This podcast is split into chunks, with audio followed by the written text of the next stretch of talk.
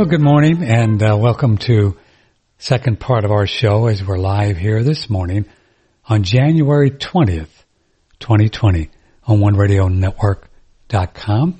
We're streaming live on YouTube, on Facebook, and on our website.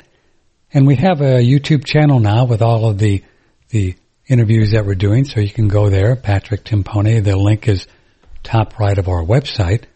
And, uh, you can subscribe and like that and like things on Facebook, and uh, that'll help um, to uh, you know spread the word on on what we're doing here.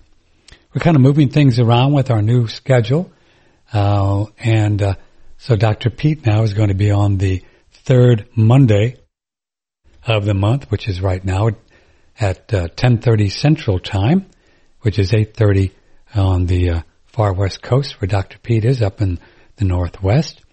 He's uh, very popular around the world and around here. He has his PhD, University of Oregon.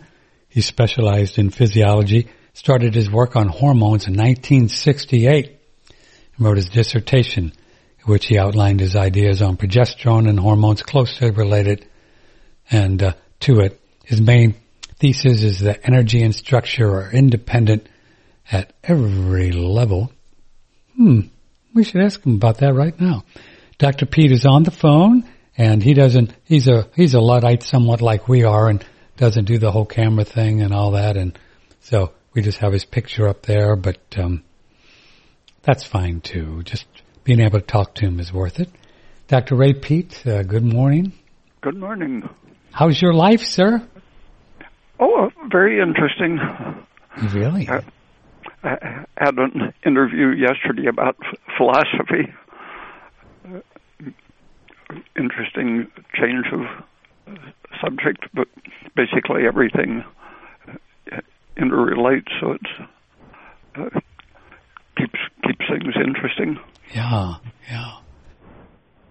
So maybe we can talk about that a little bit on the idea that your thesis that energy and structure are interdependent it's almost a spiritual idea that spirit or chi or whatever creates all this is is one kind of. Uh, yeah, the, the, it's going on all through the universe.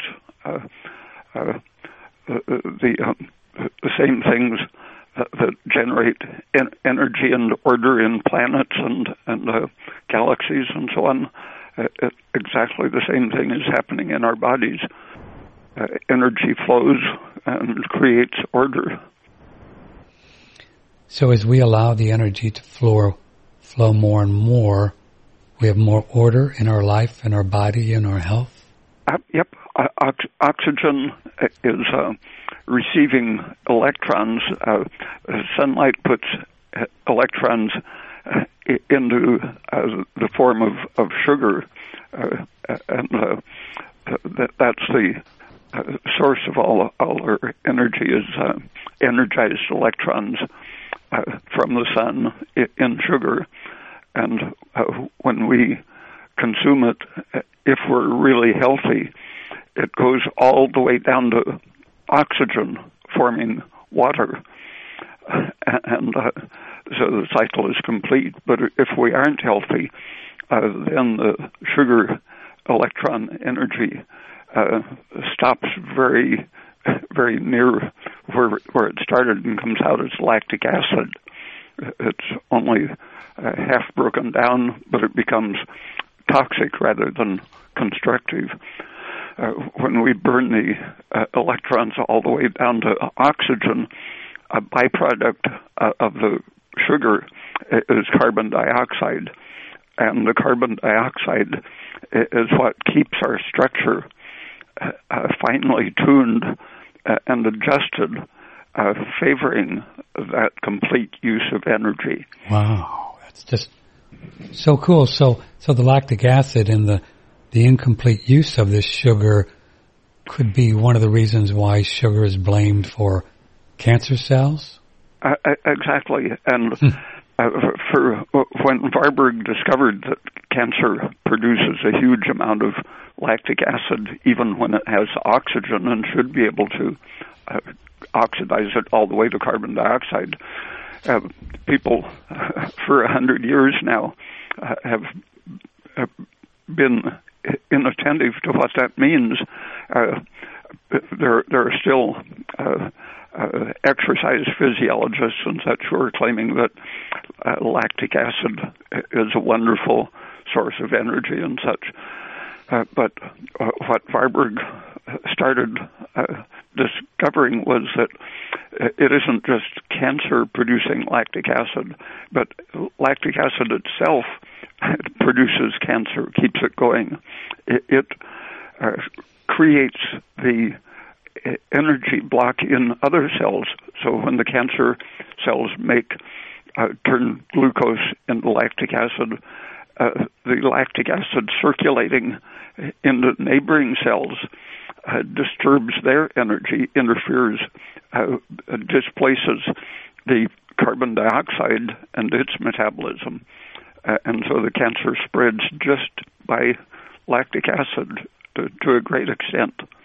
Uh, and then it becomes systemic that the circulating lactic acid uh, it can be a test for, for cancer and general health uh, if they just look at the amount of lactic acid in your blood because uh, when it's circulating, it's putting all of your body under stress, uh, shifting the, the electronic balance uh, away from full ox- oxidation, displacing carbon dioxide. And so we have sunlight, which works with it, the body, and or the energy, which turns into kind of sugar, and somewhere along the line, uh, we finish what, turning it into carbon dioxide. That, that that's in the perfect model. We turn it into carbon dioxide, mm-hmm. right?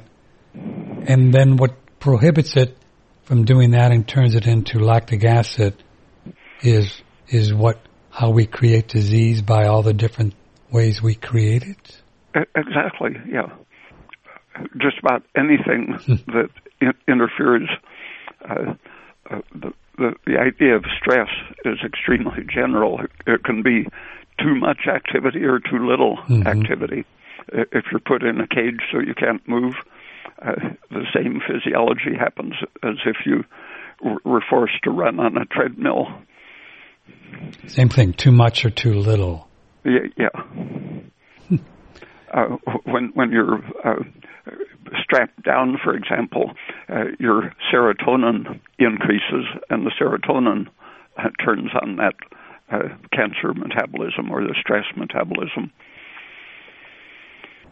And uh, if you're forced to uh, run constantly, for example, uh, the circulating lactic acid suppresses the active thyroid hormone and inter- interferes with your ability to finish the oxidation to carbon dioxide, uh, and so it leaves you in a stress condition. So the natural progression is to to turn this sugar into carbon dioxide. Mm-hmm. And then, why does the body like to have this carbon dioxide? Um, uh, people have looked at uh, all kinds of organisms, single cell organisms of various types, uh, and there are uh, a lot of uh, simple organisms that don't need oxygen. They just need some form of energy. But it turns out that all of the simple organisms that have been tested, even though they might not need oxygen, they still need carbon dioxide. Uh, so it's really in the the whole picture of of life. It's even more essential than oxygen, but most most organisms have the oxygen and produce their own carbon dioxide. And so when we when we exercise, is is there a way to retain more carbon dioxide? Um, yeah, just the right uh, amount of exercise you don't want to overtrain. That, that's where the mm-hmm. lactic acid starts melting you down, increasing cortisol and such, and lowering the, the constructive progesterone, DHEA, and testosterone. Uh, the right amount of exercise increases those constructive steroid hormones uh, and uh, produces uh, more carbon dioxide than at rest. Uh, so you're raising your body temperature by uh, the right amount of exercise, uh, and that increases uh, the carbon dioxide. The carbon dioxide is binding to all of the cellular proteins uh, and changing, even changes the way the hormones interact on on the cell proteins.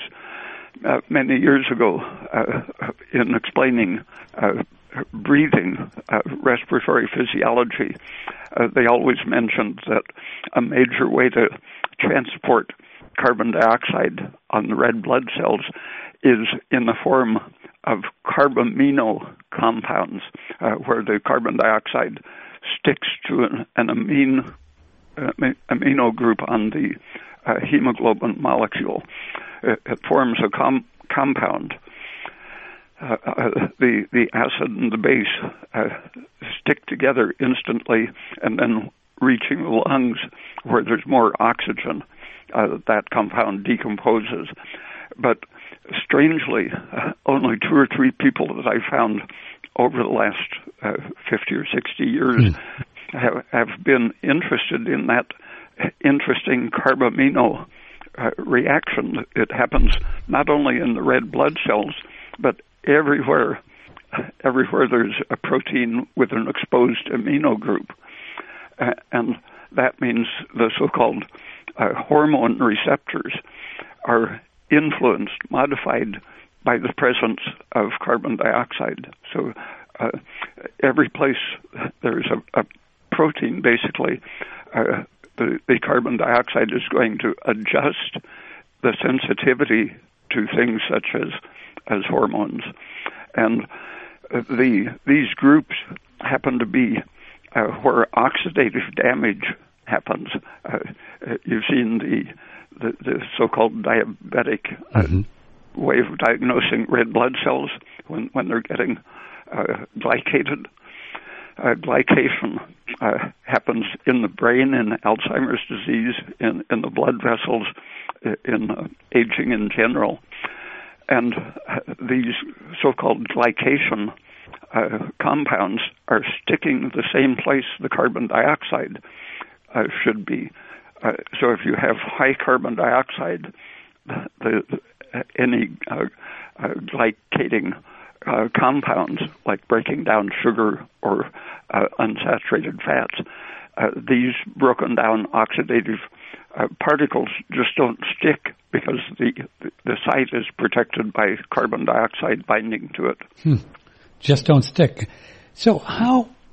If you're just joining us, Dr. Ray Peat, and if you'd like to be on the show, you can email Patrick at oneradionetwork.com or 888 January 20, 2020. You can put a question or comment on Facebook or YouTube. So knowing what you know about this and very fascinating. I don't know if all of us were able to follow all of that, but I think we got a pretty interesting concept about the lactic acid and the carbon dioxide. How do you, for example, utilize this information? And you're what uh, Dr. Peat, uh, you're 83, uh, age 83. Mm-hmm. How, how, do you how do you work with that to help you stay stay healthy and stick around for a while? How how, does this information um, impact the way you live your life? Oh, I, I make sure that I take some uh, thyroid uh, to keep my body temperature up and my heart rate up, hmm. and every couple of years I, I check my oxygen saturation, and uh, if if I'm at a high altitude, uh, it's easier to get my oxygen saturation down to the level that uh, is the safest. But uh, uh, just waking up in the morning. Uh, uh, when, when I'm feeling best, my oxygen saturation will go down to uh, 90 or 89, maybe, uh, uh and if I'm under stress, uh, my uh, uh, finger uh, gadget that measures the oxygen hemoglobin saturation m- might go up to uh, 98 or 99 uh, percent. Uh, the, the um, it, it isn't good to um, have your tissue saturated with with uh, oxygen because that's competing against the carbon dioxide. You, you should keep your uh, oxygen and carbon dioxide in, in a good balance. So, you, are you speaking of just this little finger thing you can get mm-hmm. and put on, and you look at the, the saturation of oxygen? Now, that's just, of course, opposite of what we're told. The higher number is the better. Um, uh, yeah, but uh, th- these finger gadgets really aren't. Uh, the, the, person who invented uh, the saturation instrument uh, had had a more complex way of doing it. Uh. And these things on your finger, if you put your finger in warm water, you'll uh, tend to have a lower saturation. I've experimented putting my fingers in cold water, and it goes right up to 100% saturation. Oh. Uh, so it's if you're not using the oxygen, it'll uh, simply show a high saturation in in your extremities. Uh, you you want to be using the oxygen and making carbon dioxide. So uh, I I think the average person ought to be around 93 to 95 percent saturation in general. With one of the little finger jobs, finger. Mm-hmm. Uh-huh. Is that what you use to test? Mm-hmm. Really?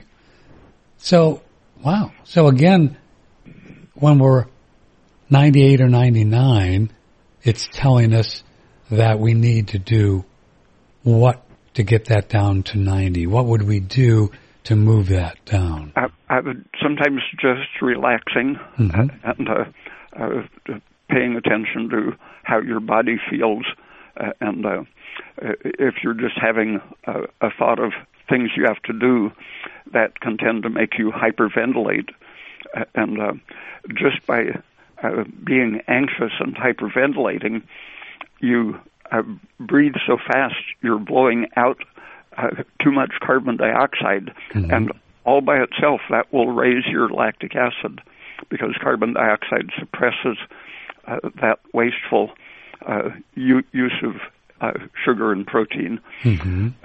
Uh, so you you don't want to hyperventilate and uh, taking thyroid makes you breathe harder, but it's doing it by producing more carbon dioxide, stimulating breathing. Uh, so the the amount of oxygen you're moving uh, isn't the question. It's it's how you're using that oxygen. Uh, and if you're using it efficiently, generally, uh, you'll be in the middle uh, 90s, middle to low 90s. Middle to low 90. So if we are relaxing and learning how to breathe and taking three, four, five breaths a minute rather than 15 or. Um, um, if, if your thyroid is active, uh, you might be doing fine on 25 breaths a minute. It, really? It's all, all a matter of your metabolic rate. Uh, a low thyroid person breathing uh, just a few times per minute can still be hyperventilating because they don't need the oxygen if they're very hypothyroid. And so breathing a normal amount will still be hyperventilating chemically for them. Hmm. And your body temperature is still one of your main ways, Dr. Ray Peat, that you you kind of look at the thyroid. Uh, yeah, yeah. Uh-huh. The, the, temperature, uh, just getting in a warm bath uh, can solve a lot of things. If you're uh, sure you're keeping the energy up, having some uh, orange juice or, or milk and sugar or something to make sure you don't get low blood sugar. Uh, warming your body either by uh, muscle activity or, or just by sitting in a warm bathtub will uh, improve your metabolism, uh, lower inflammation uh, by getting the carbon dioxide produ- produced. Mm-hmm. Wow. Dr. Ray Peat is with us. Patrick Timpone, One Radio Network.com. So, um, hmm. so the body temperature and the TSH and the other metrics we can get with a with a blood test, do they do they normally correlate um, together? Uh, uh, very often, uh, the um, TSH, uh, if it doesn't uh, easily increase your your thyroid uh, secretion, uh, the, the TSH keeps rising, and when it acts on other cells, the first thing it does is to excite the thyroid gland, and that should produce uh, T4 and T3, which keep the TSH uh, down at a, at a, moderate level. But if the gland isn't responding uh, with with enough uh, uh, thyroid hormone production, then the TSH keeps rising, and the TSH has an irritating, stimulating hmm. action on other cells, such as your blood vessels and and bone marrow cells, and it will uh, create a generalized inflammation, so that uh, hi- hypertension, uh, a lot of the uh, circulatory problems are caused directly by too much TSH rather than by too little uh, thyroid hormone. Uh, so they they go together. Low thyroid hormone, high TSH, both of them contribute to the problem. Dr. P, uh, people listening around the world, and if they're working with a doc and doing the, the natural thyroid, working with the TSH number, um, are they are they on pretty solid ground there? Do you think? Um, uh, no, I, I keep seeing uh, people being diagnosed ex- exclusively on the basis of their TSH. Uh, you you have to look at the uh, whole metabolism, how many calories they're eating. You can't be hyperthyroid and uh, maintain your body weight on 1,800 calories a day. Uh, uh, I I keep seeing that that diagnosis and, and people treated for years with a thyroid suppressive drug when their metabolic rate is already too slow. Uh, and uh, uh, stress hormones will lower the TSH, so it looks like you're hypothyroid, but you're really just under stress. Yeah. Uh, the um, uh, uh, looking at large populations and and their natural level of thyroid stimulating hormone one study found that people with 0.4 uh, below the so-called normal range, mm-hmm. fr- from uh, 0.01 up to 0.4, these people were free of thyroid cancer. But as their TSH uh, uh, on average went up, uh, so did the incidence of thyroid cancer. Uh, it's uh, the, the, same way that uh, the gonadotropins, FSH, for example, tend to drive ovarian cancer.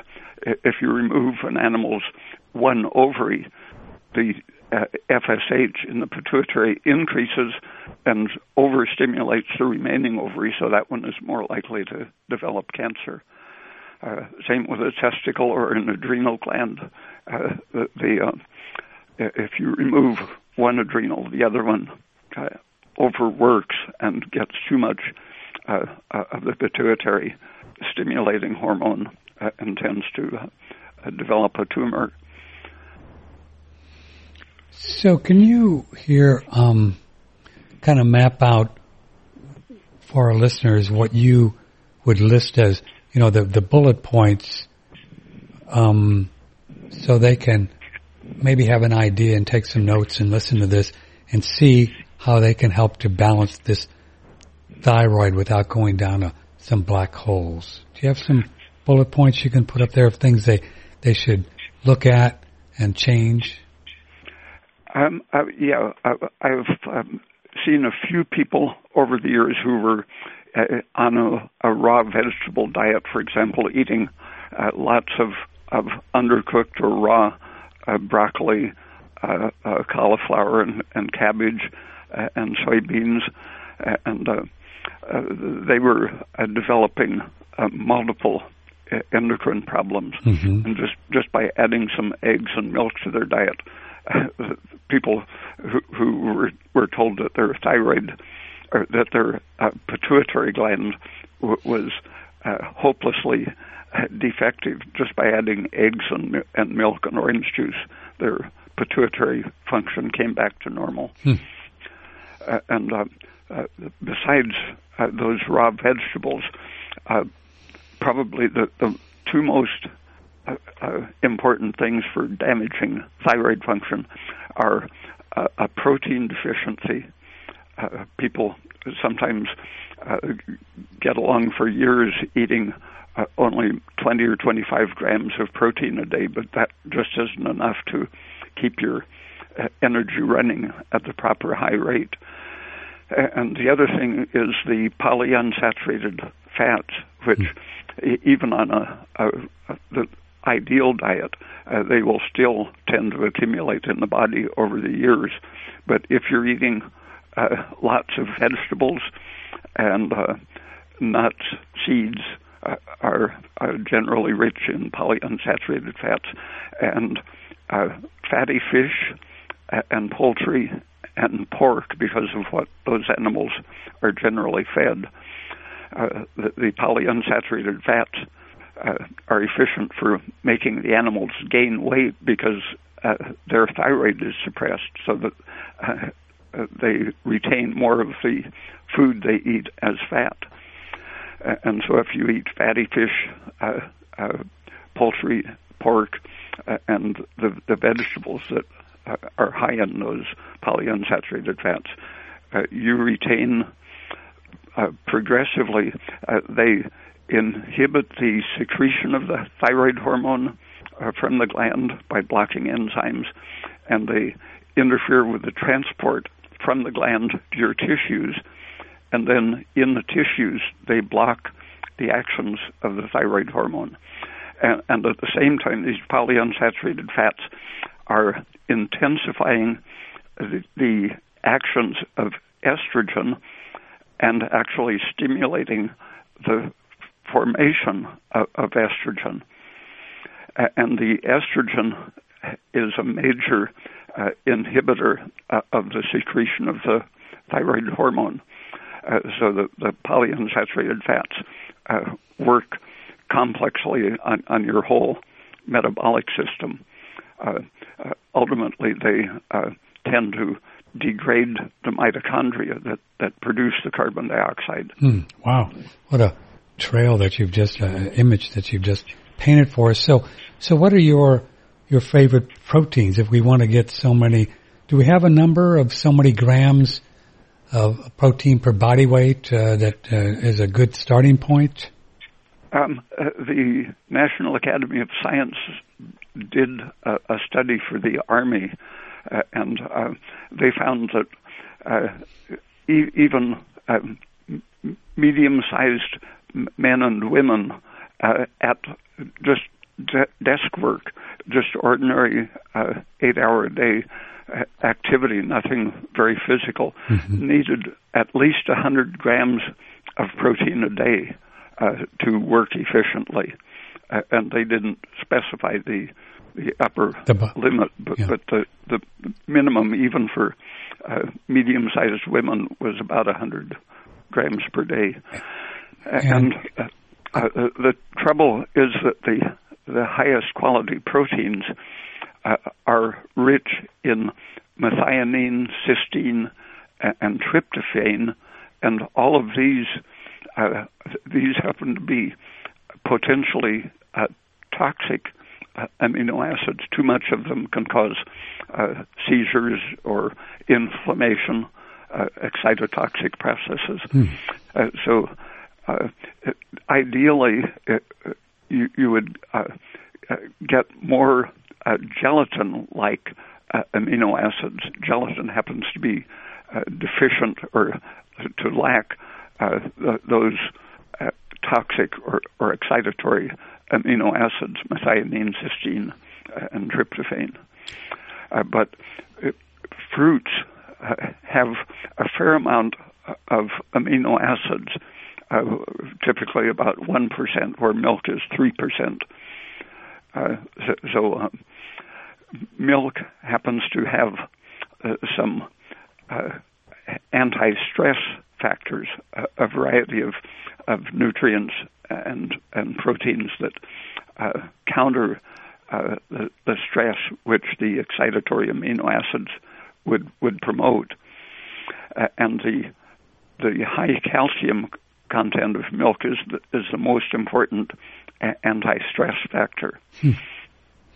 So you, gelatin is your favorite. That's the like the gelatin you can get Great Lakes gelatin. That that gelatin. Uh, y- yeah, it's one of for, your favorites for, for protein. Uh, for for an old person, uh, that that's the best because it doesn't support tumor growth, for example.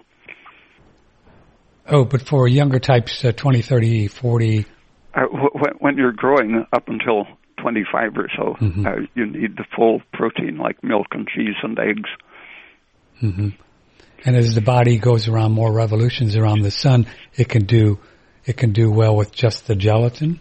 Uh, uh, yeah, um, um many years ago, nutritionists uh, noticed that uh, old people sometimes would live on, on uh, maybe Jello and toast or something that uh, seemed completely impossible. But but the it happens that the the gelatin is uh, just about what the old person needs with, with just a very small amount of, of the tryptophan methionine uh, to keep your hair growing and, and such. And if one wanted to do animal foods, what, in your opinion, in the literature shows that are, are some of the most preferable ones to have for protein?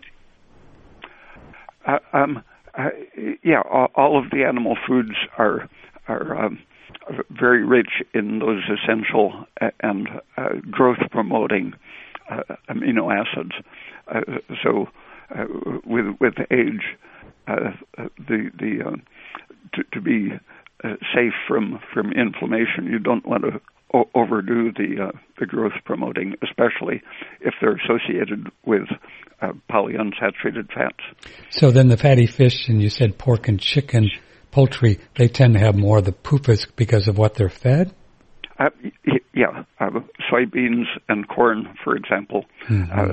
uh, have a very high proportion of of unsaturated fats, uh, and uh, in during uh, the, the 1940s, it w- was discovered that th- those grains produced the the best return on investment, a small amount uh, of uh, the the fatty uh, grains uh, would produce the the best uh, uh, weight weight production per dollar. Sure, sure.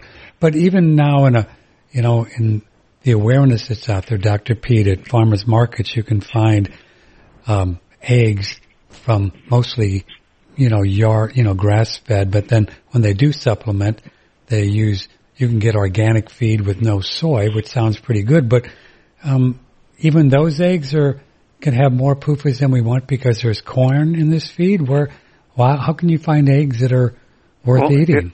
It, um, my my friends in Mexico would uh, feed their their kitchen scraps uh, to the chickens, and there would be lots of of uh, uh, oh, uh, meat meat scraps uh, and uh, mm-hmm. lot, lots of tortillas, leftover tortillas, which had the fat removed. And uh, their eggs uh, were, were super. The, the taste is improved uh, as the uh, polyunsaturated fat content goes down. Uh, the cholesterol tends to increase, and the taste is better. Uh, if you uh, have noticed uh, at supermarket eggs sometimes uh, they will say they're high in uh, N minus three, right. uh, omega minus 3 mm-hmm. fatty acids. Uh, I've noticed that those have a very fishy taste. Uh, flax seed uh, has been used as a chicken food supplement for those fatty acids, but uh, I, I think uh, people people notice the, the fishy taste and uh, tend to stay away from those just after they notice the taste. So, if one were going to have their own chickens and they were going to do um, supplemental feed, what would be an ideal if they don't have enough grass, like in the winter and such? Um, uh, table scraps are, are very good. Yeah. Uh, um, uh, bread or, or tortillas hmm. or cooked potatoes, uh, all kinds of, of uh, edible uh, human human food is very good for chickens. Very, very interesting. Dr. Ray Peat is with us. Stay right there, Dr. Peat. We're going to take a, a quick little uh, break here, and uh, Uh, if you have a question, you can join us. Patrick at oneradionetwork.com. We appreciate your ongoing support. And basically, if you are new here, what what we do at One Radio Network is we're on the air every day. Well, we're on the air now live Monday, Wednesday, and Friday with live streaming, and then we have all kinds of uh, um, three thousand hours of of uh, of audio that you can um, check out, and then go to our YouTube channel and watch some of the shows and like them. So we have a lot of a lot of things here for you on One Radio Network. And the way we uh, support ourselves is if you look at the right side of our page, some really beautiful, nice little ads and uh, some great products. So if there, you know, if you see something there that kind of tweaks you and makes you look kind of, wow, I want to try some of that. We have some very, very nice people and good people. Uh, Ken Rolla, uh, Brandon Amalani, our sulfur. Um, we got some, um, oh yeah, I think there's some some sales on pine pollen going on right now through Tuesday.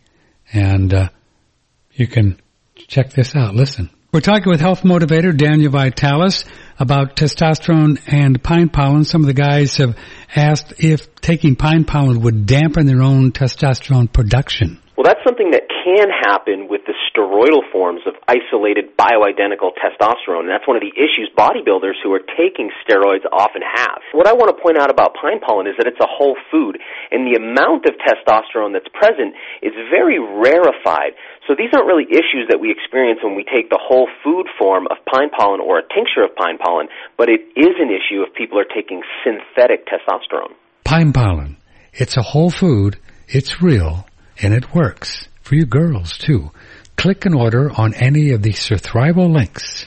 Exquisitely manufactured, only from Daniel Vitalis and Surthrival on the front page of OneRadioNetwork.com. If you look at that page today, Monday, or tomorrow, I believe it's through midnight, you'll see some really nice savings on pine pollen gold, colostrum, six ounces, and elk antler velvet gold. You got the prices right there for you. Pretty cool. And, uh, Surthrival always offers free shipping on everything over $200, $100 rather. So, so that's a, a cool thing as well. And so this sale, check it out on Surthrival for the next, uh, well, 48 hours or so. We're, uh, doing some very interesting experimenting. Uh, had a great uh, study that was presented by Dr. Mark Sircus on on hydrogen, and um, this was a case study that was released about a month ago, and we have that case study on the last show with Dr. Mark Sircus on the show page, where metastasis in the lungs were completely healed out and cured uh, I don't like to use the C word because we don't, we don't claim that with hydrogen, breathing hydrogen gas. And you can look at that. I mean, wow, pretty interesting. And here's some information on it, why it might be a good investment for you. Many people have said, and we concur, that the number one investment we should make is in our health. Here's George Wiseman. Last caller, I'm sorry, I didn't remember his name, said an investment. Uh, and this is really the investment kind of thing that you need to do not my machine specifically. I, I think I sell the world's best machine and, and I do my best to maintain it and support the customers and everything. But regardless of who you get it from, you really should invest in your health. How are you going to enjoy life if you if you haven't got health? How how are you going to fulfill that bucket list? If so, number one on the bucket list should be your health, and then you you get some extra years. I, I say this thing not only adds years to your life because the science is showing a 30 to 50 percent life extension so I'm expecting to go to the 120, 150 years old and help a lot of people between now and then. But it also adds life to your years. There's no sense living in uh, your, your last decade of life if you're in a hospital bed on attached to machines. You know what I mean? Throwing a frisbee and having fun. It's so true, isn't it? Boy, if we don't feel good and have the energy to do what we need to do, I mean, what's the point? And here's an investment with a lifetime warranty and also a one year, no questions asked, money back guarantee if you don't want it. Check out this AquaCure machine, bubbling hydrogen gas, drinking it, breathing it. This is real cutting edge technology. Check it out in our store. Use promo code ONERADIO for a 10% discount. The AquaCure Brown's Gas machine, OneRadioNetwork.com. And I am not sure exactly how this hydrogen worked on the, on this, uh, metastasis lung things. I mean, and we've reached out to the people that did this case study on, uh, with this one woman and, uh, wrote about it. And, uh, we're going to try, we're trying to get them on the air and, uh, we'll see if we can, we can get that, make that happen. So, so stay, stay tuned with that. We are listener supported. One Radio Network. With Dr. Ray Peat, and he's going to be here now. And we thank you, Dr. Peat, for taking time out. He's going to be with us once a month on the third Monday of the month at about 1030 Central Time. And then you can then um, also check out his website, raypeat.com. Sign up for his newsletter. Very affordable. And it comes out every couple months. And uh, what do you just write something different uh, every few months about what you're thinking about on your newsletter, Dr. Peat? Uh, yeah, the current one is on the, the history and uh, mechanism of vaccination. Uh, uh, and uh, that relates to many of the things I've been working on, how the immune system works, and what uh, what the mechanism uh, of uh, mo- most of the vaccines is is creating a local in- inflammation at the site of injection. they use not only aluminum as an irritant, but many other antigens uh, are in the average uh, vaccine mm-hmm. that, that cause a, a local uh, inflammation, but that local inflammation leads to um, a delivery uh, of these uh, same irritants to the brain uh, and the reproductive organs, uh, ca- causing uh, chronic chronic symptoms in a large proportion of the people. it's admitted that 10 to 15 percent of of the people will have uh, maybe a few days of fever from the inflammation, but but they're still uh, recommending that pregnant women uh, get uh, two uh, uh, vaccines, both of which contain aluminum. And it's generally recognized that inflammation during pregnancy, no matter what is the cause, inflammation during pregnancy changes the way the fetus's brain is, is developing. My goodness. Uh, uh, so the the, uh, the, the official uh, authorities have acknowledged uh, all of the brain changing e- effects of, of, the vaccines, but still uh, they, they, say the vaccines are harmless. You, you must take them. Mm-hmm. so the, the, um, the, the, this newsletter is all about that.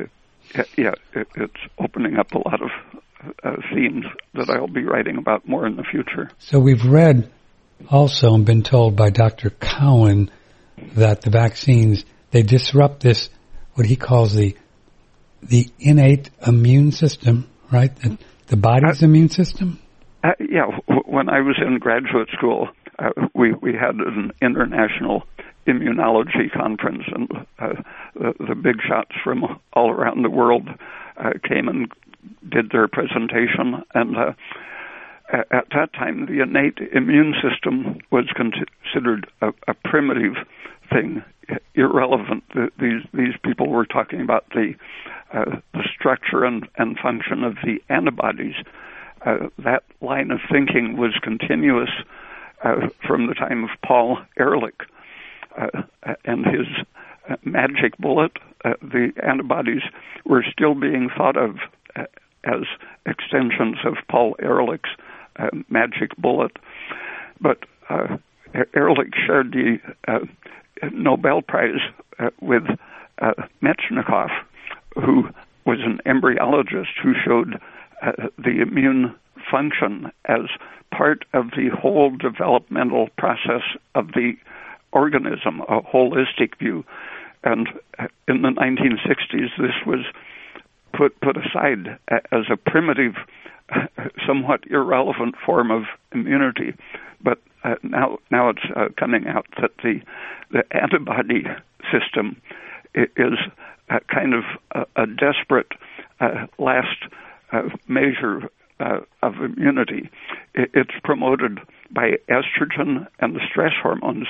Meanwhile, the innate immune system actually does learn and uh, is an adaptive immune system, but uh, uh, the the antibody people were were saying that the antibody system is the adaptive part, and the immune the innate system is is merely a, a primitive uh, uh, forerunner of this fancy system. So the innate immune system immune system would be mm, a child goes out or a dog or whatever and gets exposed to something and the body just kind of figures out uh, uh, yeah kind of learn learns how to work with it and gets stronger because of it um, uh, yeah, uh, and the, the, natural exposure mm-hmm. to irritants and uh, infections is through the skin or the lungs or the digestive system mm-hmm.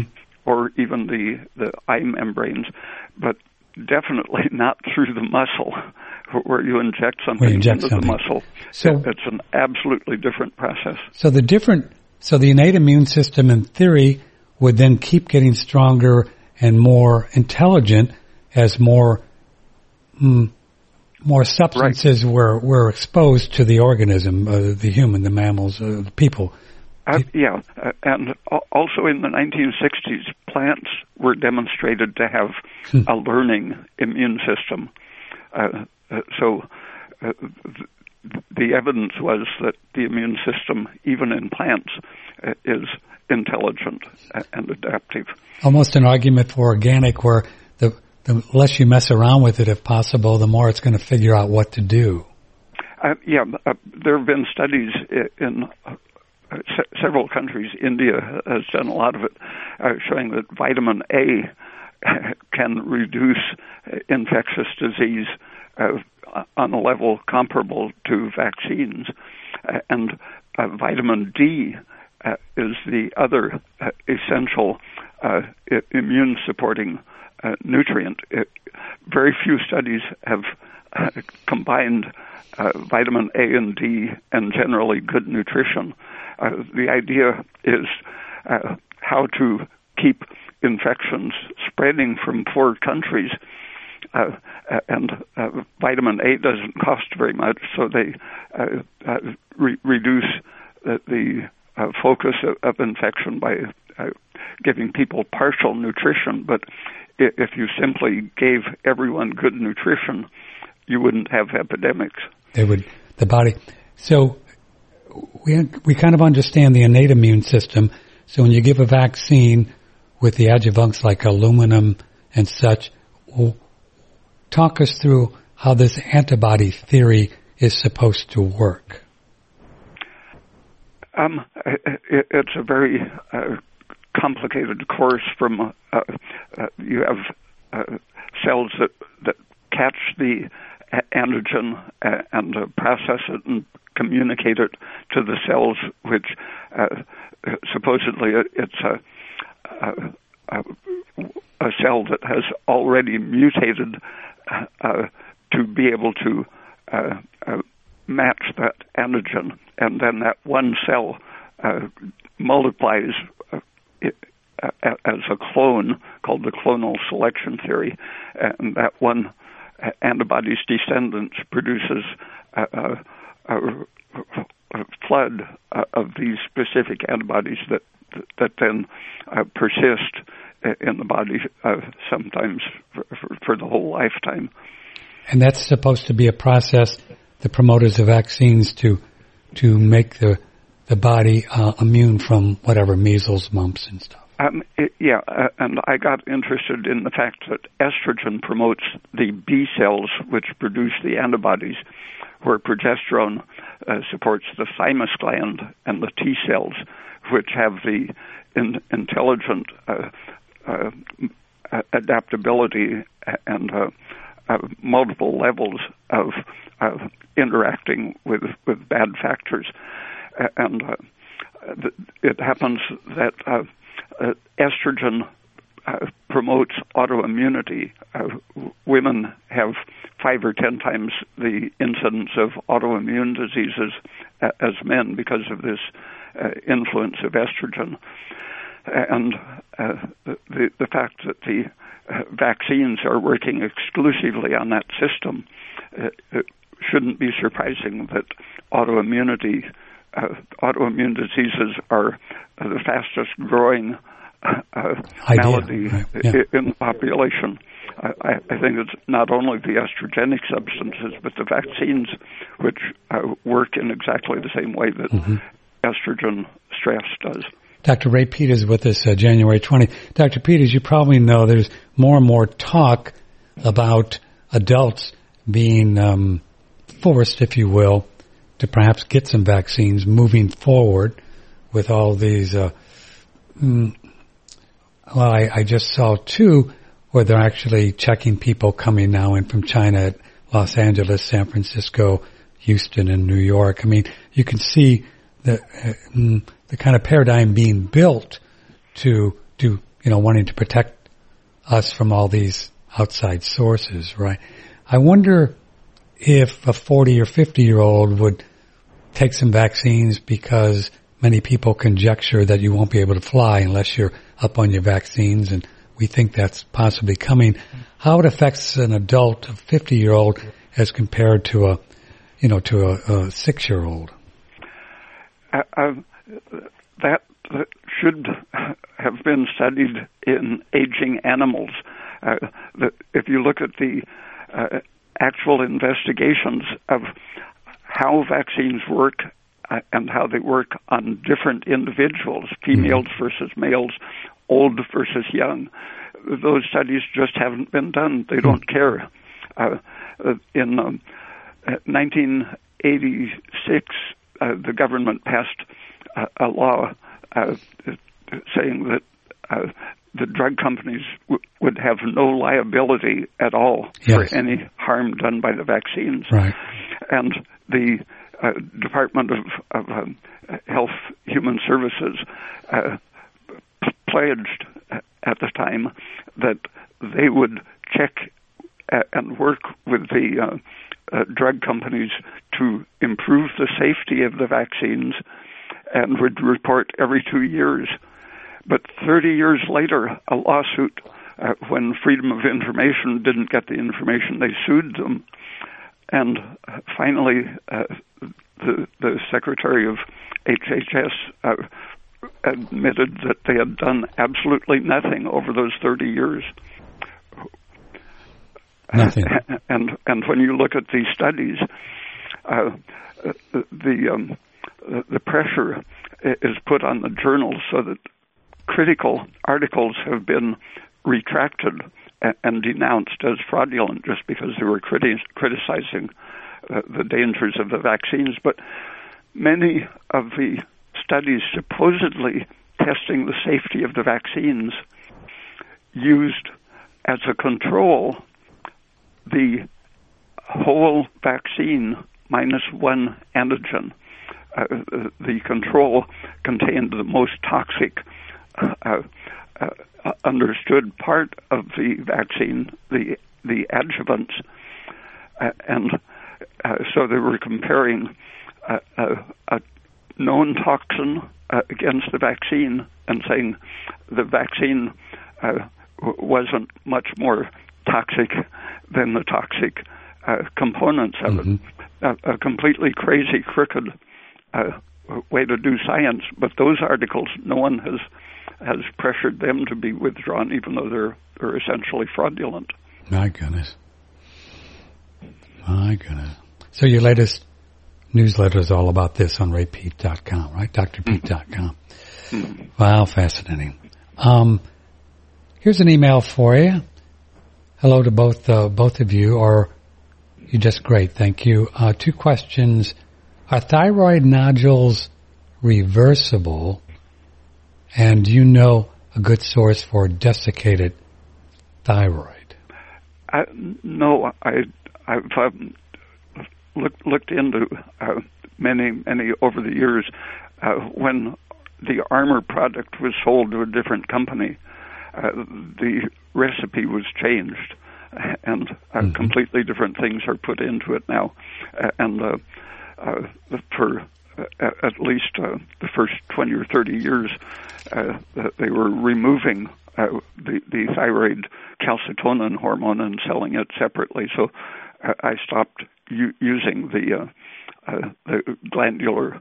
Uh, I, I happen to to have some of the powdered pure gland uh, from a chemical company that I trust, but I, I don't know of any uh, uh, w- well-defined, uh, uh, reliable uh, glandular product uh, now. So I, I today. So so today you you cannot recommend one reliable glandular product out there in the market. I mean, if you had to choose one, which one would you go with for our listeners if they don't have a choice? Um, I, I've heard the fewest uh, bad things about uh, WP and Nature-Throid. Hmm. WP is that a brand? Yeah. Hmm. And Nature-Throid. You've heard the mm-hmm. fewest issues about it.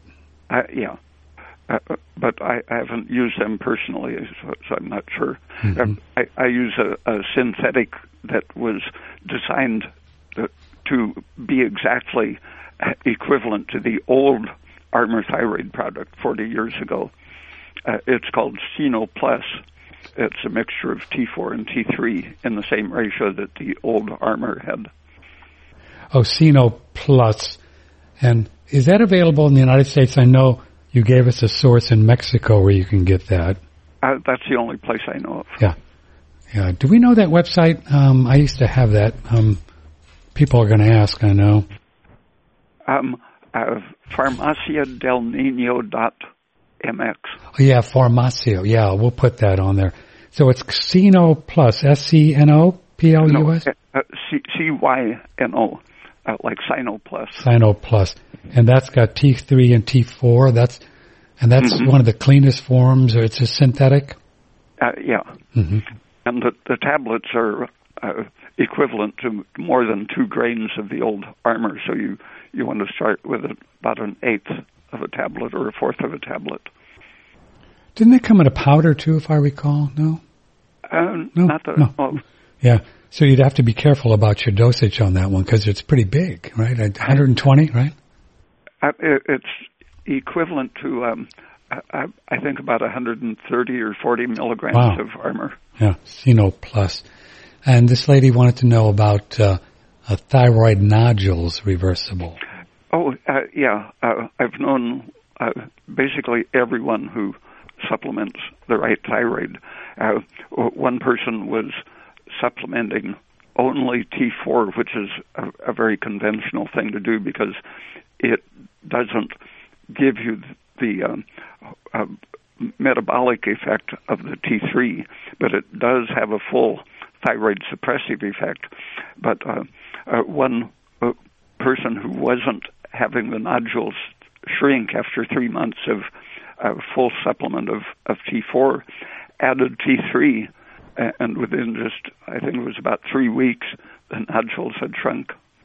Ah, excellent. Sana writes in, Dr. Peat's current opinion on melatonin, please. Oh, um, I, have been following uh, the research uh, for many years, uh, and uh, one of the uh, problems is that the, the, body produces a, a, fraction of a milligram, and so even a one milligram dose, which people use for improving their sleep, that's already unphysiological. Hmm. But if someone takes five or ten milligrams, then that's uh, really getting risky. I think uh, there have been studies, uh, for example, uh, uh, most uh, animals, both in the lab and in the wild, their gonads regress during the winter. they don't want to reproduce in the winter, and why that is is that melatonin rises uh, in, proportion to darkness. The days are short in the winter, uh, and so melatonin hmm, uh, rises to a higher level, hmm. and it causes regression of of the gonads, uh, and uh, uh, also of the thymus. So, if one's going to mess with melatonin supplementally, you're talking about really very very small doses, fraction, a tenth to a fourth of a milligram. A tenth to a fourth of a milligram. Wow. Any specific advice on constant stomach noises? Tummy's making noises. Oh, I, I think that's good. Yeah, uh, it seems like it, doesn't it? Yes. Uh, uh yeah, a, a person sometimes uh, using a stethoscope so they can hear what their intestine is doing uh, can uh, improve. It's a way of meditating to improve relaxation because if mm-hmm. you're anxious, things go quiet and as soon as you relax uh, and uh, are having fun, uh, your intestine gets lively. Yes, yeah. I've experimented with that when I was going through this heartburn thing late at night and relaxing, relaxing, not breathing hardly, you know, just retaining carbon dioxide. And the more and more I did it and really got really chilled out, if you will, I could just hear the stomach, you know, doing its thing and taking care of any pressure or any burning kind of thing. It was so it's it that's the way it works, isn't it? The more we relax, and so the tummy wants to make those kind of noises. It's it's that's what it's doing. It's doing its job. Uh, yeah. Yeah. Hmm. Uh, if you have gas naturally, that's, it'll yeah. resonate more. Yeah. Uh, Anna writes in. I've got a terrible sinus issue that makes me extremely tired. It's triggered by cold, usually cold wind, ice cream. I take progesterone, B3, and thyroid, and antibiotics, but none of them help. I follow Dr. Peat's diet recommendation. My pulse and temperature seem fine. Is there anything else that I could do? Am I missing something here? Um, sometimes it's the lack of a, a carrot salad. Hmm. Uh, carrots are antiseptic and anti-inflammatory uh, and uh, stimulate the intestine while uh, binding uh, the uh, toxins such as estrogen secreted in the bile, preventing reabsorption. Uh, so it can uh, just having a, a, a good sized carrot salad every day uh, can shift your hormones significantly, uh, reducing uh, uh, such, such things as sinus inflammation, but also uh, infertile women have become fertile uh, by shifting the balance away from estrogen and the stress hormones uh, and uh, increasing progesterone. Now, that's one of the few kind of raw vegetables you really like often, right? Carrots? Uh, yeah, because it's almost completely indigestible, and even bacteria are suppressed by it. It doesn't support bacterial or fungal growth in the intestine. So, so it's it's like an antibiotic mm-hmm. broom that, that sweeps you clean. Mark writes in, I have a, half of a thyroid gland left after they took the left side. I am currently on synthroid and I'm wondering if the other side of the thyroid is sufficient enough to make enough of the other hormones. Um, could Dr. Peat give me some ideas on this? Uh, yeah, it generally regrows and is adequate, uh, but the T4 uh, will will tend to keep it suppressed, and, and that's okay if your liver is able to turn the T4 to T3.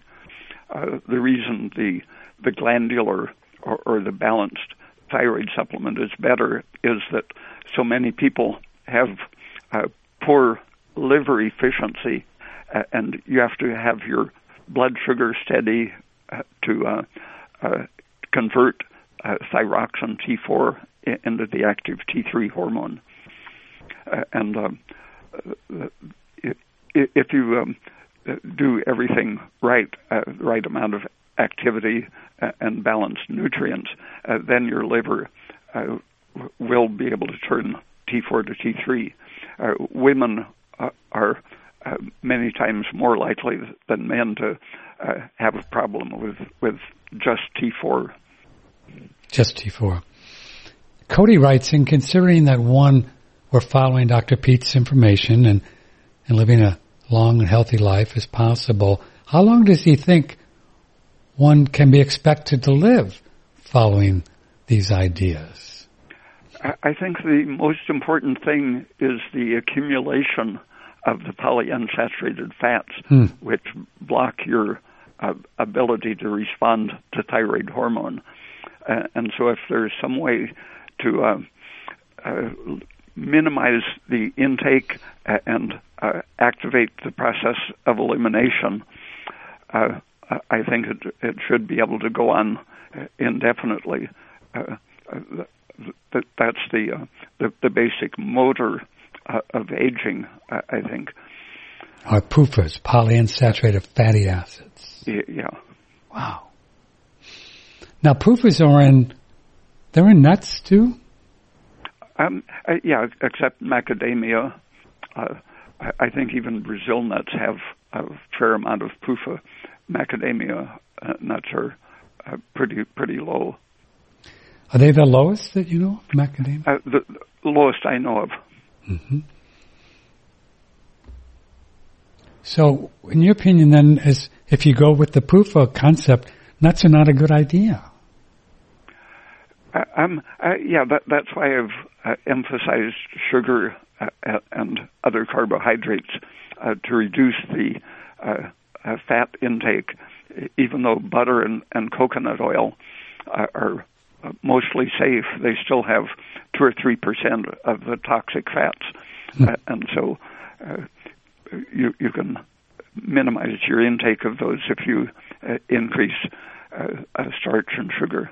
Starch and sugar, and how would they be increased? What kind of foods? Um, uh, or, orange juice, tropical fruits in general, the, the sweet ones mm-hmm. rather than the starchy, mm-hmm. uh, and uh, the, all of the nixtamalized uh, grains, such as uh, tortillas, uh, tamales, uh, and so on.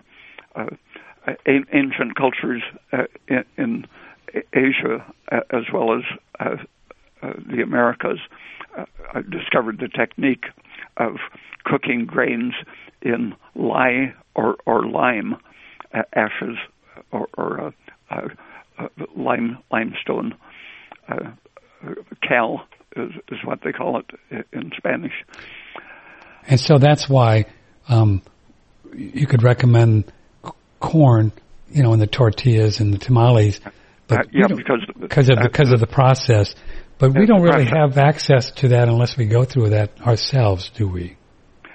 Uh, um, uh, uh, yeah, you, it's easy to make uh, if you get organic corn uh, and boil it with with the alkali. It swells up, makes hominy. Hmm. the hominy, you, you throw away the water because the the alkali has turned the fat into soap, uh, and you throw uh, the soap soapy water away, uh, and then the uh, the corn has been uh, partly digested by the alkali, so that the protein changes composition, produces some trip, some uh, niacin, uh, I- increasing the nutritional quality of the protein, uh, and partly digesting the carbohydrates, so it's less likely to form gas and feed bacteria. Do you have um, specific directions on your website of how to do that? Uh, no, but you can find it uh, anywhere on the internet. Just uh, nixtamalized corn. Oh, yeah, what's the name of it? Yeah, nixtamalized. Uh, yeah, N I X T A M A L I Z E. So you probably watch a YouTube video. They probably show you how to do that, right? Mm-hmm. Yeah. Mm-hmm. Thank you for having Dr. Peat on regularly on One Radio Network. He's greatly helped me with my family. I'd appreciate you if you would ask him um, a couple of questions. One is, would like to know if Dr. Peat ever eats bread. I about 45 years ago, uh, 50 years ago, I, I made bread regularly, uh, soaking uh, the flour for about 12 hours uh, until uh, the gluten was essentially gone, hmm. and so it wouldn't leaven normally. And so I would uh, make up a batter basically with powdered milk uh, and uh, uh, the the gluten and and starch were turned uh, to sugar. It didn't have any of the uh, rubbery quality of gluten that makes bread rise. Uh, so I would uh, make a wet batter and then bake it at a high temperature so it would boil and leaven itself by the steam. Uh, and it, it made a very delicious, uh, uh, non-toxic bread uh, because the uh, the long soaking, 12 hours, uh, would uh, convert the harmful proteins to valuable, nutritious proteins, and the gluten uh, uh, w- w- was essentially zero. So you would actually soak the the wheat berries and then grind them up? The, the, I, I would grind it first and, and then soak it. and soak the soak that. Wow. Hmm. But you don't eat it now, breads. uh, not- not not for 40 years. Not for 40 years. Yeah. Has Dr. Peat ever married or had any children? And if so, do they follow his work? Uh, no. no.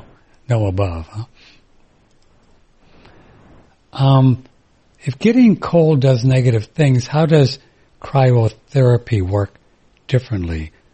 If getting cold oh, can do negative things to the body, you've heard of this cryotherapy. People are, you know, doing this very super cold. They jump in these tubes. Uh, uh, uh, yeah, it, it uh, can increase your metabolic rate if your thyroid responds properly. hmm hmm I was interested in the link that Dr. Peat made between hypoglycemia and lactic acid. I've had some issues with hypoglycemia that I believe with diet changes, but now I've been diagnosed with HCM and AFib that are exacerbated by lactic acid buildup.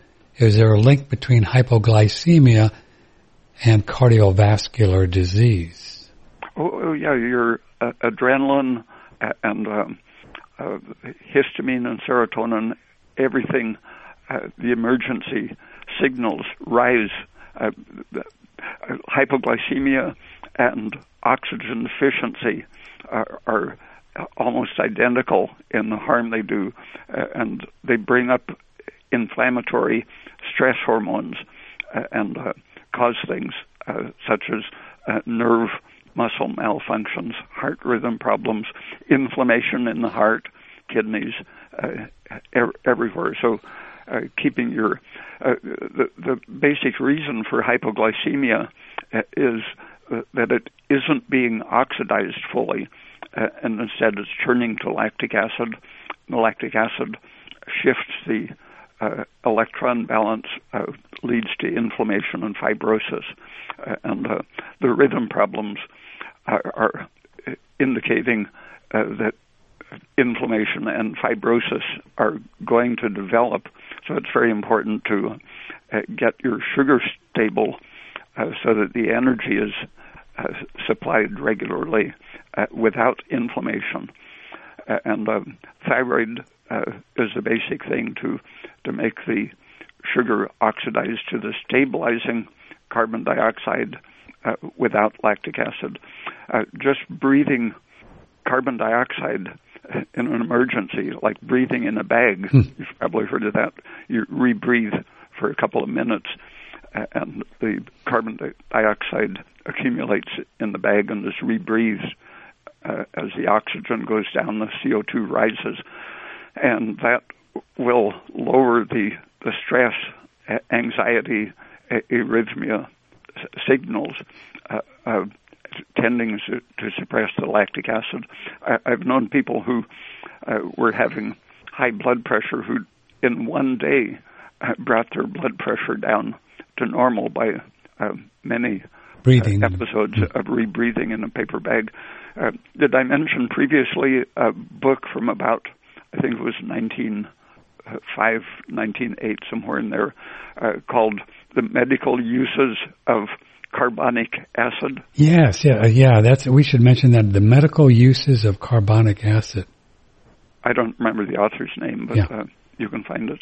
It, it has a good section on treatments starting from I think 1790 through the 19th century, treating cancer with putting putting pure carbon dioxide gas in contact with a tumor. Wow.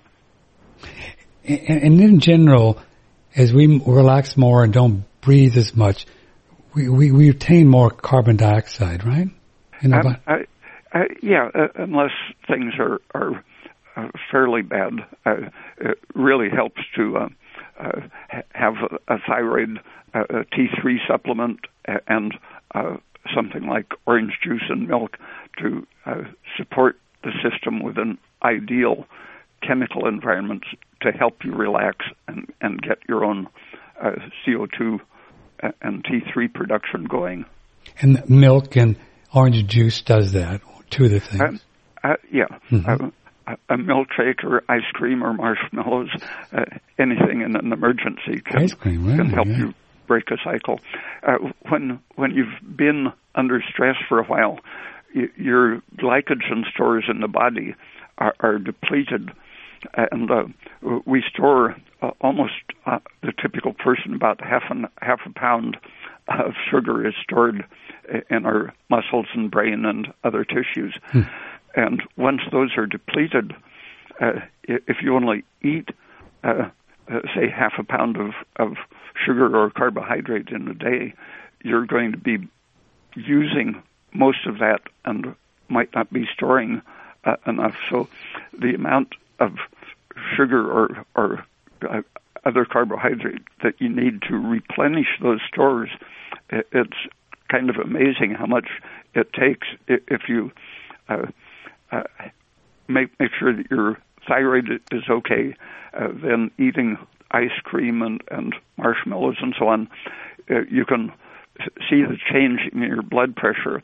Uh, I've experienced uh, stress that depleted my glycogen so that I had uh, maybe a 160 blood pressure over 90, something like that. Mm-hmm. And um, by eating uh, as much sugar as I, I could get in along with other foods, I could bring those numbers together to a 40 point spread instead of a, a 70 or 80 point spread. And that's preferable. Uh, yeah, your your blood is circulating e- efficiently when the, the spread is uh, reduced. With sugar? Um, uh, yeah, to, to, or, or uh, starch to get your carbohydrate uh, uh, more more than you're burning, uh, then you can store it as glycogen. Mm-hmm. Like a potato, even potato. Yeah, it would take pound, pounds and pounds of potatoes hmm. to, to replace once once you get depleted. But uh, if you're uh, uh, aware of, if you're checking your blood pressure frequently, you can see the uh, the pulse pressure, the difference between top and bottom. You can see it decreasing as you make headway of getting your hmm. your glycogen stores back up, so that your T3 is working. Uh, Dr. Ray Peat is with us, January 20th. Patrick Timpone. Uh, Kate writes in, I've read where people that consume just a little bit of alcohol per day actually have are longer li- lived lives than people who don't ex- consume any. What does Dr. Peat think about just a little bit of wine or? Oh. Uh, uh, yeah, in um, some physics labs, they've found that uh, ethanol at, at, a very small amount is a very powerful antioxidant. Hmm. Uh, and some biological experiments, they found that age pigment uh, was uh, regressed from brain cells uh, w- with vitamin E, and in their control, uh, they found that, that the vitamin E was uh, contained ethanol, uh, and as a control, they did just ethanol and found that it regressed the age pigment. But the amount it takes to do that is on the order of maybe a teaspoonful mm-hmm. of alcohol per day, mm-hmm. uh, from from one to five uh, uh, cc's of alcohol is enough for that anti- antioxidant action. So maybe a tea, tea or tablespoon of whatever agave tequila or something is could I, I, could be beneficial. I, I think so. Hmm. Loretta writes in. She's on Facebook. Hi, Loretta. What does Dr. Peat think about protein shakes? for meal replacements? um, if they're made with a powdered protein, uh, the process of powdering it uh, exposes the particles uh, to oxygen uh, unless it's it's uh, ground under nitrogen gas and so on. So you you just can't get a powdered protein that is well gelatin contains none of the oxidizable or easily oxidizable amino acids. So powdered gelatin is okay for a, a supplement in the drink. Mm-hmm.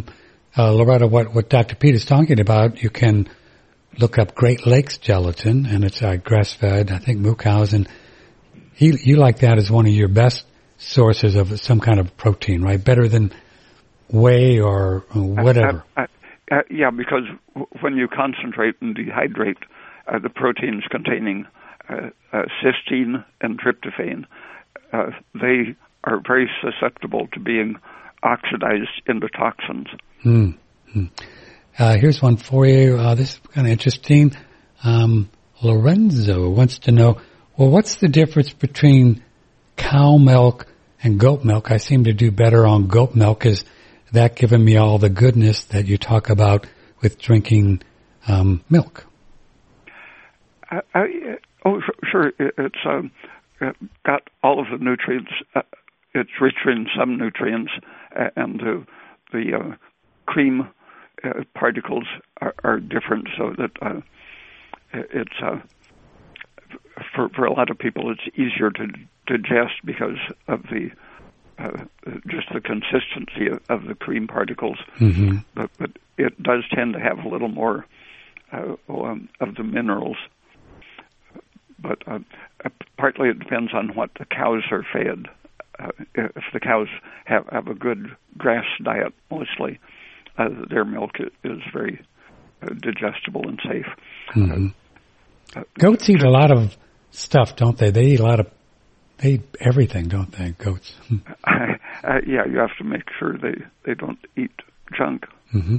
Here's an email for you. How toxic is, is fluoride and what instrument or instruments? Oh, gee, oh, there's, no, wants to know. Okay. How toxic is fluoride is first question. It's very toxic and, uh, the, um, it tends to accumulate in, in your bones and teeth, uh, and when it's uh, bound in a crystal, uh, it isn't isn't actively toxic, but in the process of getting there, uh, th- there were studies. Uh, Yiamouyiannis and, and Dean Burke uh, did a study uh, showing a, a, correlation between uh, fluoridated water and, and cancer, and, and, that has been in, intentionally de- denied by the uh, the fluoridation authorities, but uh, you, you, animal experiments uh, show that it has uh, toxins, in, including carcinogenesis. So just a little bit, you just not just don't want to do, put it in your body, right? Yeah. Yeah. Uh, do you play any instruments? Right, somebody. Um, I, yeah, um, cello is my favorite. Cello. Hmm. I, I, I bought a very nice one for three hundred dollars in in uh, uh, is the town in Mexico that makes them. Uh, do you know about CRISPR gene editing? C R I S P R gene editing. Um, uh, yeah, the whole idea of of uh, working on people's genes. Uh, uh no uh, gene engineer is going to be uh, as competent at engineering the genes as our cells are. Uh, a bacterium is constantly editing and revising its genes according to, to situations. And if bacteria can do it, we can do it. Uh, but uh, the uh, when, when you try to do it in a test tube, it's always lacking information that the whole body has. Uh, the whole whole body uh, evaluates the situation uh, of our chromosomes and can modify them accordingly with the various epigenetic mechanisms. Uh, but the the genetic engineers are missing almost all of the Hmm. actual mechanism that uh, produces appropriate changes. I think it's becoming more and more interesting to think about the possibility that we are manipulating and changing all of this with our with our state of consciousness about what we think and believe. Um, uh, yeah, the the, the uh, w- we're continuously uh, interacting with the environment. Uh, uh, when we talk, we're modifying each other's brains. Hmm. the the whole organism uh, changes in the process of of talking and listening and understanding, Uh, and uh, uh, uh, that uh, those, those changes uh, or, ordinarily it, it doesn't uh, cause drastic changes, but in uh, bad situations it can uh, be the decisive factor. Wow. So it's it's not a stretch to think about the idea that if people would sit, watch TV, the news, that it that energy, these words or whatever is involved in it, is going into the body. Uh, uh, yeah, uh, when I uh, had TV 20 years ago, uh, I, I was watching some Supreme Court uh, judges talking, and I, I took my blood pressure, and it had gone up to 168 over 110. I, I could tell that uh, uh, their their thoughts were harming me. Yeah. Wow. Here's an email or a question on YouTube, watching on YouTube from Splizzy. What does Dr. Peat think about molecular hydrogen and its research so far? Seems to fall under Peat's paradigm of regenerative versus degenerative metabolism, favoring the regenerative side of things. Uh, yeah, uh, we have enzymes called dehydrogenases, uh, which can, uh, in principle, use hydrogen instead of uh, uh, glucose or, or, other molecules. The NADH molecule that uh, transmits energy from from glucose or protein to be producing energy. I, I, think hydrogen molecule uh, can be handled by the enzymes that handle NADH uh, uh, and uh, transmit uh, hydrogen electronic energy into the electron mm. transport chain to mm. produce uh, carbon dioxide or produce water, and you you wouldn't be getting your carbon dioxide if if you relied too much on hydrogen, but produ- producing energy. I think it can be constructive. Yeah. Did you hear that that uh, case study we talked about with the metastasis and using molecular hydrogen? Was fascinating. Wow. Uh, yeah. Uh, can you understand how that could possibly work? Uh, yeah, by by reducing inflammation, I, I think mm-hmm. is yeah. Uh, the inflammation is an imbalance of electrons, and uh, sometimes just not having enough energy uh, is a problem. Mm-hmm. Yeah. If you cut off your your oxygen or glucose supply, you go into that uh, stressed condition that uh, produces dangerous electrons, and, and uh, glucose or hydrogen, I, th- I think, can often solve the problem. Interesting. What does Dr. Peat think of taking cold showers? Also, I tend to have cold hands in the morning, but they warm up towards the evening. What could this be related to, or does it say anything about my body? Cold showers in general, do you think the body likes to get cold and get stronger that way, this whole cold idea? If your thyroid function is low, uh, you, you, should check your uh, waking temperature mm-hmm. and pulse rate as well as your midday mm-hmm. uh, temperature and pulse rate. Uh, if your metabolic energy is low, uh, getting cold can slow things down even more and put you over into the inflammatory mm. state. Uh, when your feet, for example, are, are around 90 degrees Fahrenheit, uh, they start producing uh, inflammatory signals that affect the rest of your body. So your hands and feet uh, are, are the uh, quickest to uh, get cold when your metabolic energy is low, uh, and uh, a cold bath in that situation just can make things worse. Worse. So, the body temperature and the pulse rate. What would be a sign then of, in general, of a, a balanced uh, metabolism going on in the morning?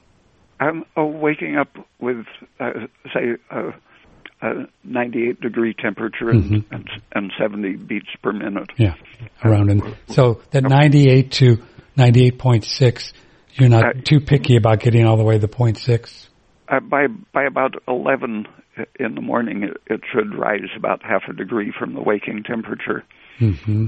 And if it, it would not, if it would stay the same, say 98 throughout the day, you would want to maybe look at maybe a little thyroid.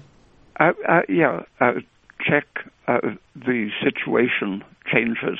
Uh, if your night is very stressful, uh, some people will wake up with a 98.6 hmm. temperature and 75 beats per minute heart rate, and then after they start having orange juice and, and milk and sunlight, uh, their temperature will go down to maybe 97 uh, and a, a 60 beat per minute uh, because the nighttime stress can give you uh, artificially uh, increased metabolism at, at, waking. So it's important to look at the, the change. It should uh, rise, your metabolic rate should rise hmm. after breakfast and stay there till sunset. Mm-hmm. What does Dr. Peat think about this uh, fad or fashion that's being talked about, intermittent fasting, where people just eat four hours in the afternoon, say from noon until 4 p.m., and they don't eat again until noon the next day. Could this possibly be beneficial for the body? Uh, no, I don't think it. No, you don't see much. Uh, uh, the, the um, uh, studies uh, on mice, I, I, don't think are applicable. Uh, it, it's important to look at the right species and the right combination of foods and, and the timing. and it depends on on the age and so on. Uh, if you don't have a very high metabolic rate, uh, uh, one one meal a day uh, might be okay, but with a very high metabolic rate, uh, going 20 hours without food can bring on stress. Mm-hmm. Here's one for you: If you put boiling water and powdered gelatin, does that damage the proteins in any way? Uh, no they're very stable. Really? Well, so you could actually put this Great Lakes gelatin in a hot drink if you would, or put it something like that. Uh, yeah. Mm-hmm. Well, Can uh, Dr. Peat share some specific remedies that people can use to break out of chronic inflammatory patterns, such as stress-induced aerobic glycosis? Glycosis. Um, uh, yeah, uh, thyroid and and uh, orange juice and milk are, are the, hmm. the, the quickest ways.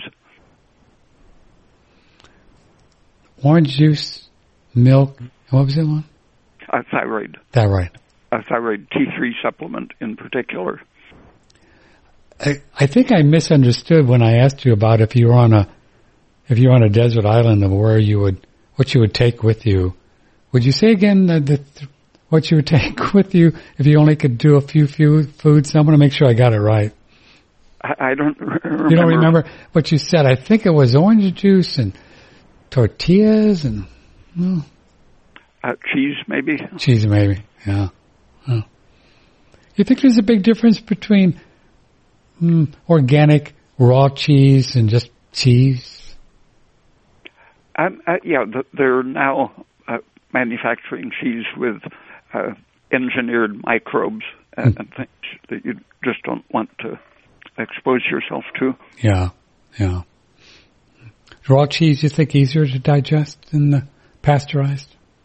I, uh, well, uh, pasteurization doesn't necessarily hurt it, but hmm. uh, it's the additives uh, that I think should be avoided. Yeah. Final question for you, then we'll let you go back to work. This is a very profound question. What does Dr. Ray Peat think about eating peanut butter?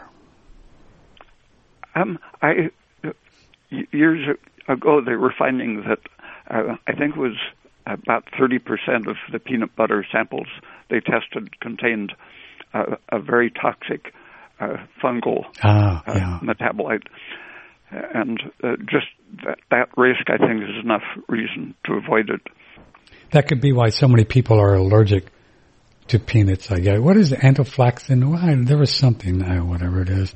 Uh, uh, yeah, I think aflatoxin. Aflatoxin, yeah. yeah. yeah. And I guess there's no reason to believe that an organic peanut is really organic these days with drift, and we just don't know, do we? Um, um, well, even organic things can have fungus growing on them. Oh, oh, it's the fungus in the peat. Yeah, yeah, yeah. Cool. Well, Dr. Peat, again, thank you for, for being here. We had a we had a good time. Again, tell folks your latest newsletter that they can get at drpete.com is all about vaccines. Uh, yeah, history of vaccination. History of vaccinations. All right, sir. It's an honor to talk to you. You're doing good. Thanks for taking care of us and uh, taking care of yourself. Uh, we'll see you next month, okay? Oh, okay, thank you. Yes, sir. Bye. Bye. Dr. Ray Peat, Patrick Timpone, OneRadioNetwork.com. Well, it's kind of uh, cool listening to a fellow that's been around 83 revolutions around the sun and still has this mental capacity going on and doing all this research and writing. He's got something going on. All right, kids. We're going to have a little special show for you tomorrow with Andrew Gause. It'll be uh, the one year anniversary of his translating, leaving his body. The last show we did with Andrew Gause on One Radio Network. I still miss Andrew a, a lot. I'll start crying if I talk about it.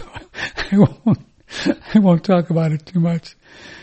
But uh, um, so we'll do that tomorrow, and then I think we'll run the David Wolfe one on Thursday. It's a great show that uh, we had trouble with the uh, the uh, my internet so we'll run that on Thursday. But then we're doing live shows and we're going to actually start doing more and more live things on Monday and Wednesday. So check out our, our, uh, our website, oneradionetwork.com. All the shows are being posted in audio. If you just, you know, download those and listen while you're exercising and, and walking and such. And, uh, remember Adam Bergstrom? He's going to be back more than once a month. We're going to work some things out with Adam, who we love. Uh, he has a blog on Adam's blog every two, three days. Great stuff. Uh, very original material you're not going to find anywhere else, else with Adam's blog. And, um, Dr. Jennifer Daniels is going to be I guess, next week, and Ken Roll will be back. We're going to talk about castor oil next week. So we got a lot of good things. Let us know people that you'd like to hear about, and we appreciate your ongoing support. And that's how we uh, do the financial thing at One Radio Network is by you purchasing some of the products now, if you don't need anything, don't don't buy any stuff. You're, we're fine. We do good. But if you need something and you want to look at look around on our website, in our store, and on our website, I think you'll find some very nice um, products. Surthrival, Shen Blossom, the aloe, the Blue Shield is a great thing for um, uh, protecting you from um, EMFs. Check that one out. Ken Rohla and his Golden Pyramid nice thing to put in your in your room, uh, in your, where you sleep. Um, the sauna, amazing. I use it every day. Not that that matters, but it's really something to check out. The Living Streams probiotics, great sulfur. People love it. They just keep ordering for years and years. So there's something going on with our sulfur. So a few of the things that uh, that we work with. Dr. Cowan's powders. Don't forget those babies. Some amazing vegetables. There's no way you're gonna you can eat burdock or mm, all these other different uh, um, powders. He has some great turmeric and sea vegetables. So we have some cool stuff. So I love you all very much. I thank you for your ongoing support. Uh, thanks to Sharon for uh, holding this whole thing up because I'm, you know, out to lunch most times. And um, let me know if we can help with anything. Just email me, patrick at oneradionetwork.com. So I love you all. Uh, thank you, and uh, may the blessings be.